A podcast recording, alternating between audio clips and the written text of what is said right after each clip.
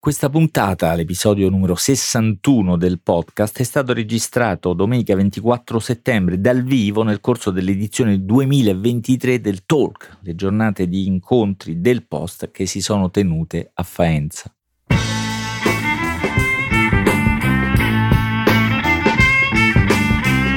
Questo è Timbuktu di Marino Sinibaldi, un podcast del Post che parla con i libri.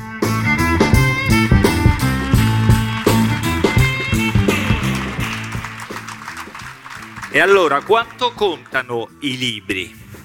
Non se lo può non chiedere un podcast come questo che ogni giorno ne sceglie uno, ogni giorno uno, per parlare del mondo o capire qualcosa di più dell'essere umano, secondo la bella definitura che al Festa del Post qui a Faenza ha dato stamattina Antonio Manzini, capire qualcosa di più dell'essere umano. Quanto contano i libri per questo? C'è stata una polemica estiva per la verità stagionale ma anche eterna, la solita polemica su quanto contano i libri che viene fatta in tutte le stagioni e con tutte le intenzioni, buone e cattive intenzioni, convivevano in due articoli che Guia Soncini ha pubblicato sull'inchiesta e che hanno animato un certo dibattito. Le buone intenzioni sono quelle di chi dice che si legge troppo poco e i libri contano eh, troppo poco nella formazione di ciascuno di noi e che persino la pessima qualità del nostro dibattito pubblico dipende dal fatto che si legge poco.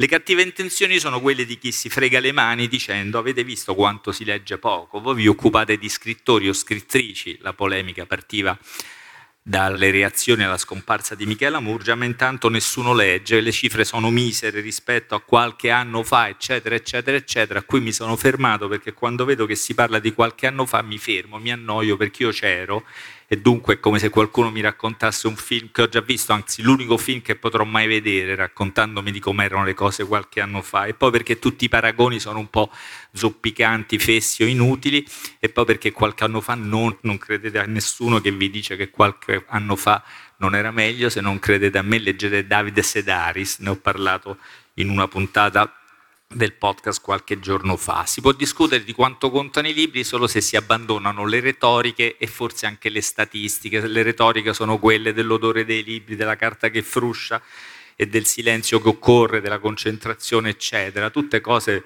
serie per la verità, ma anche un po' inutili. Per esempio la concentrazione, avete fatto caso che ogni generazione dice a quella successiva che si concentra poco e che la generazione che ora rimprovera i più giovani di essere poco concentrata a sua volta veniva accusata di non concentrarsi, di non interessarsi, di non dedicarsi più, di non prestare abbastanza attenzione. È come se tutta la storia dell'umanità fosse una progressiva perdita di concentrazione e di attenzione io non ci credo, anche se i fisici effettivamente dicono che all'inizio c'era una specie di massa compatta e concentrata che poi esplosa. Forse siamo i figli di quell'esplosione e dunque andiamo avanti così, liquidiamo la retorica, la statistica magari è un po' più importante, no? cosa dicono le cifre? Che in Italia si legge poco in effetti e si legge meno di tutti gli altri paesi e si legge meno per tante ragioni talmente antiche e profonde che forse non varrebbe la pena nemmeno di occuparsene, derivano da tante ragioni, abbiamo anche pochi laureati, pochi diplomati, cosa c'entra? Direte c'entra perché quando in Italia si poteva cominciare a leggere,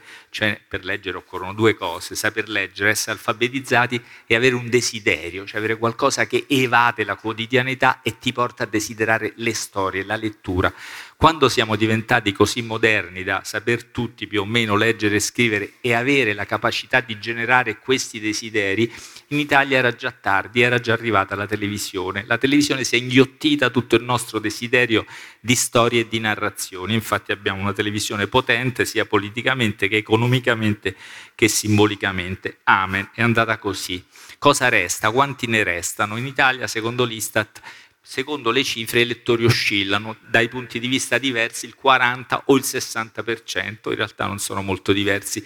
L'Istat dice che in Italia leggono poco meno del 40% delle persone, ma è una media tra un onorevole 44% di donne e un disonorevole 34% di uomini, ma la media più o meno è quella. Se poi aggiungiamo 5-6% che leggono libri professionali e un incredibile 12% che legge ma non sa di farlo, esistono, sapete? Cioè chiunque legge un fumetto, un romanzo rosa, quando gli chiedono se un lettore tende o tendeva, andiamo più o meno lì, a quel 60%. Quel 60% legge un libro l'anno. Contano i libri per chi legge un libro l'anno? Non so, non credo. Il 22% ne legge più di 3, il 6,5% ne legge più di 12 qualche milioncino comunque. Il 6,5% degli italiani legge più di 12 libri l'anno e questi qua sono i cosiddetti lettori forti. Non so se siete tra questo benedetto 6,4%, nel 22, nel 60 o nel maledetto 40% che un libro non lo apre tutto l'anno, che è una cosa onorevole, una specie di sfida o di fioretto proprio, una cosa molto motivata, diciamo, che va in qualche modo rispettata. E allora quest'estate mi sono chiesto, però perché se i libri sono diffusi così poco, se uno scrive un libro fa tutto questo casino?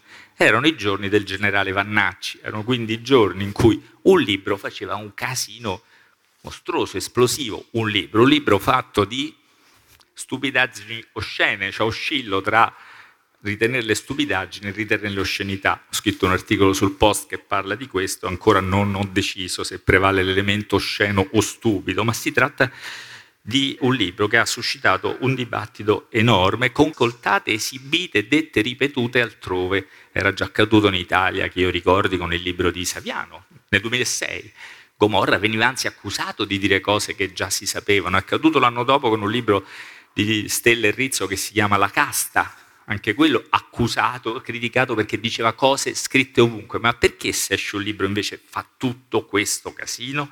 Perché gli attribuiamo un peso, un'autorevolezza maggiore? Perché lo prendiamo troppo sul serio? È vero che come mi hanno fatto i principali critici del mio articolo, che si annidano esattamente al post, dove sono i miei migliori amici e i miei migliori nemici per cui l'articolo pubblicato sul Post è stato apertamente e personalmente criticato da autorevoli membri del Post e mi facevano notare molto intelligentemente, sono tutti molto intelligenti, anche quelli che non sono d'accordo con me, meno degli altri, ma comunque intelligenti mi hanno fatto notare che quello non era un libro, una specie di lungo post, cioè scritto con lo stile, tra virgolette, cioè senza stile, con le argomentazioni, tra virgolette, cioè senza le argomentazioni tipiche di un post, nel senso di quelle cose che si attaccano sui social, di un tweet o di una, un testo apparso su Facebook. Forse è così, in effetti il libro del generale Vannacci è scritto come uno dei peggiori pezzi di Facebook, senza punteggiatura e senza argomentazione. Perché quando è diventato un libro è successo tutto quello perché la stessa polarizzazione delle opinioni, la stessa banalizzazione delle argomentazioni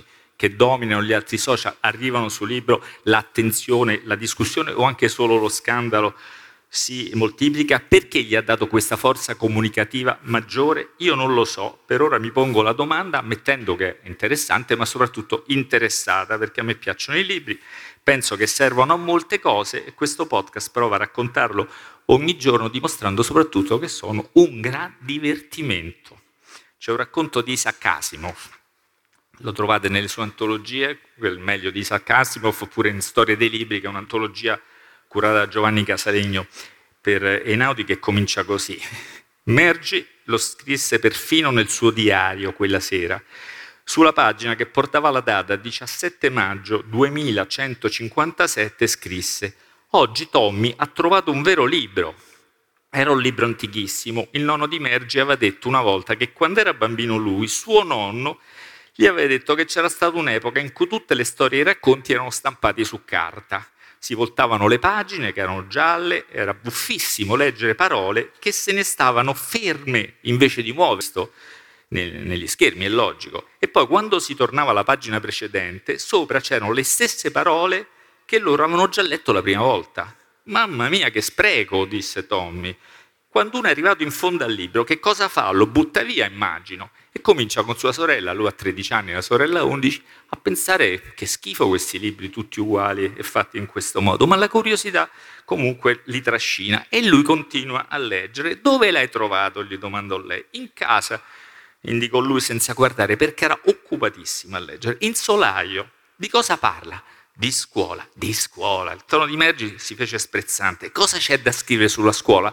La scuola la odio, veniva da uno strano incidente. Il maestro meccanico che gli trasmetteva le lezioni di geografia era stato tarato male, gli aveva fatto una serie di domande talmente difficili per lei che nella fessura dove bisognava infilare le, le risposte, un curioso racconto di fantascienza, un po' retro-fantascienza, diciamo così. Nella fessura dove si infilavano le risposte, lei aveva infilato tutte risposte sbagliate. Hanno chiamato il tecnico, era venuto ad aggiustare questa specie di maestro meccanico a regolare il settore geografia. Sa, sono inconvenienti, a volte capitano, l'ho rallentato, ora è sul livello medio per alunni di dieci anni. Merge era delusa, sperava che si portassero via quel maestro, come era successo. Così disse a Tommy, ma cosa gli viene in mente a uno di scrivere un libro sulla scuola? Tommy la squadrò con aria di superiorità, ma non è una scuola come la nostra, stupida. Questa è un tipo di scuola molto antico, come l'avevano centinaia e centinaia di anni fa. Poi aggiunge altezzosamente pronunciando la parola con cura, secoli fa. Merge era offesa. Beh, io non so che specie di scuola avessero tutto quel tempo fa. Poi continuò a sbirciare il libro, china sopra la spalla di lui, poi disse, in ogni modo avevano un maestro. Continuò a leggere. Se non ti va, smetti di leggere il libro. Non ho detto che non mi va, certo che volevo leggere quelle buffe scuole. Non ero nemmeno a metà del libro quando la signora Jones chiama Mergi a scuola, torna in classe, cioè davanti allo schermo, e risponde alle sue domande. L'insegnante meccanico aveva ricominciato a funzionare, facendo lampeggiare sullo schermo quando addizioniamo le frazioni un mezzo più un quarto. Maggie stava pensando ai bambini di quei tempi, a come dovevano amare la scuola, a come leggevano i libri. Chissà, stava pensando come si divertivano.